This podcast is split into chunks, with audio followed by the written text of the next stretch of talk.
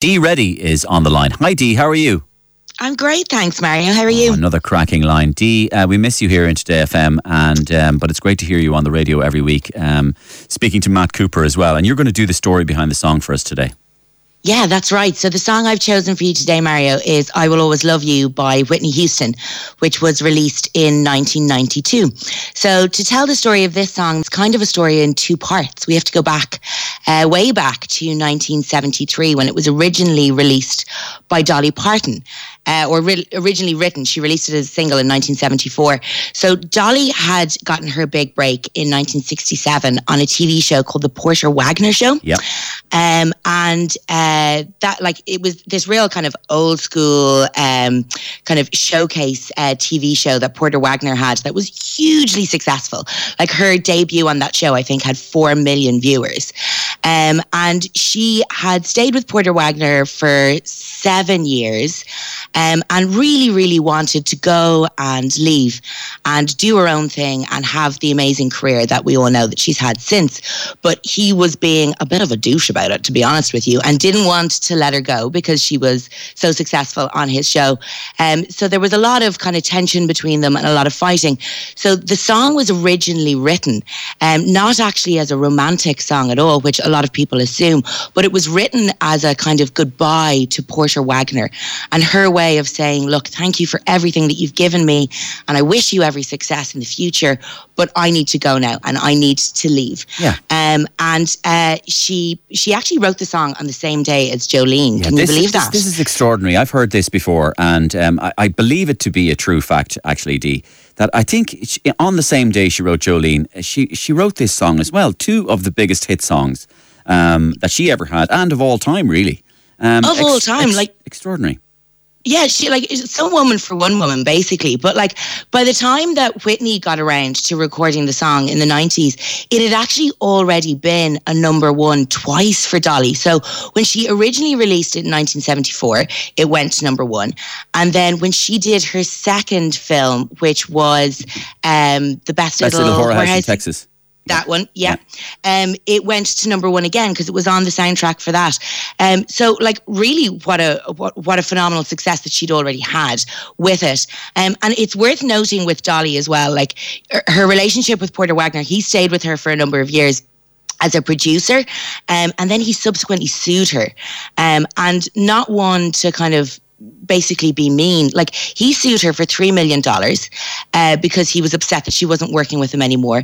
He then got in trouble with the I R S, and as a way of helping him out, she bought his entire back catalogue of songs and then gifted it back to him. Like what an incredible human being Dolly Parton I is. I love Dolly Parton, but this is the Whitney version of it. So the Whitney version of it then. So let's let's go go forward in time then. So Whitney, um, by the time nineteen ninety-two came about, she was about to embark on her first film, which of course was The Bodyguard with um, Kevin Costner. Um, and that film like was a phenomenal success. But when they were recording it, of course, they didn't know that that was going to happen. Like she'd had three albums at that stage. Her first two were massive, massive breakthrough pop albums. albums. Um, but she'd gotten a lot of flack um, from the R and B and soul community. She was actually booed at the Soul Train Awards in nineteen eighty-nine, um, which is a horrible thing to happen to any artist, I think. And Rev Al Shar- Sharpton used to refer to her as Whitey Houston. Yeah. So she was getting a lot of flack for, I suppose, abandoning her, her roots um, from the community.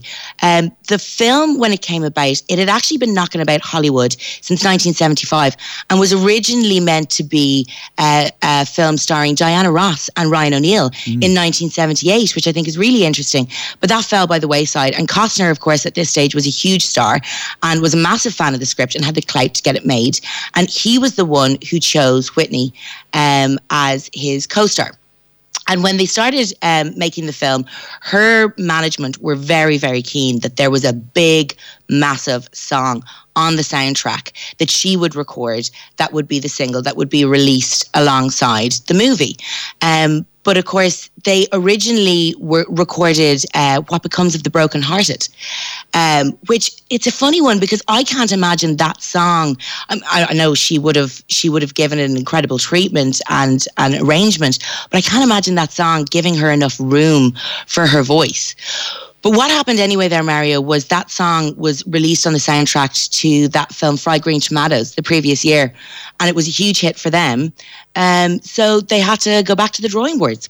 Um, and Kevin Costner actually suggested the Dolly Parton song, um, I Will Always Love You, and Ooh. was kind of poo-pooed originally because, like, the idea of such an R and B star doing a song by a country and Western artist just seemed really incongruous, and they, pe- people felt that it wouldn't work. Yeah. Um, but anyway, he he was the producer, and they they uh, they went forth with it, and uh, they started recording it.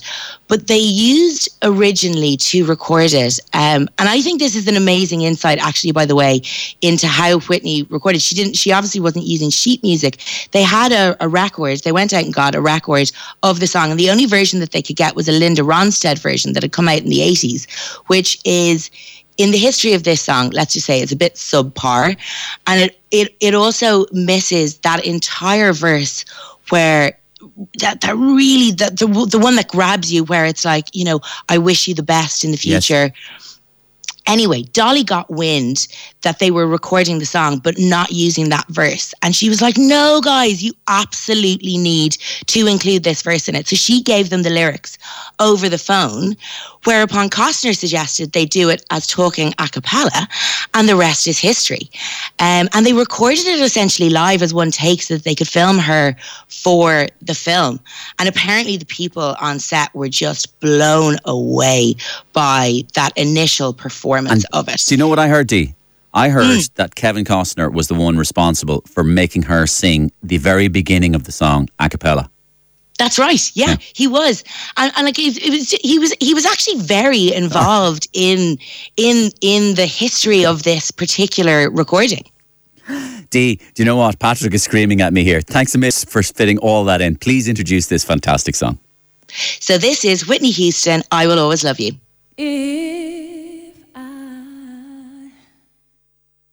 Should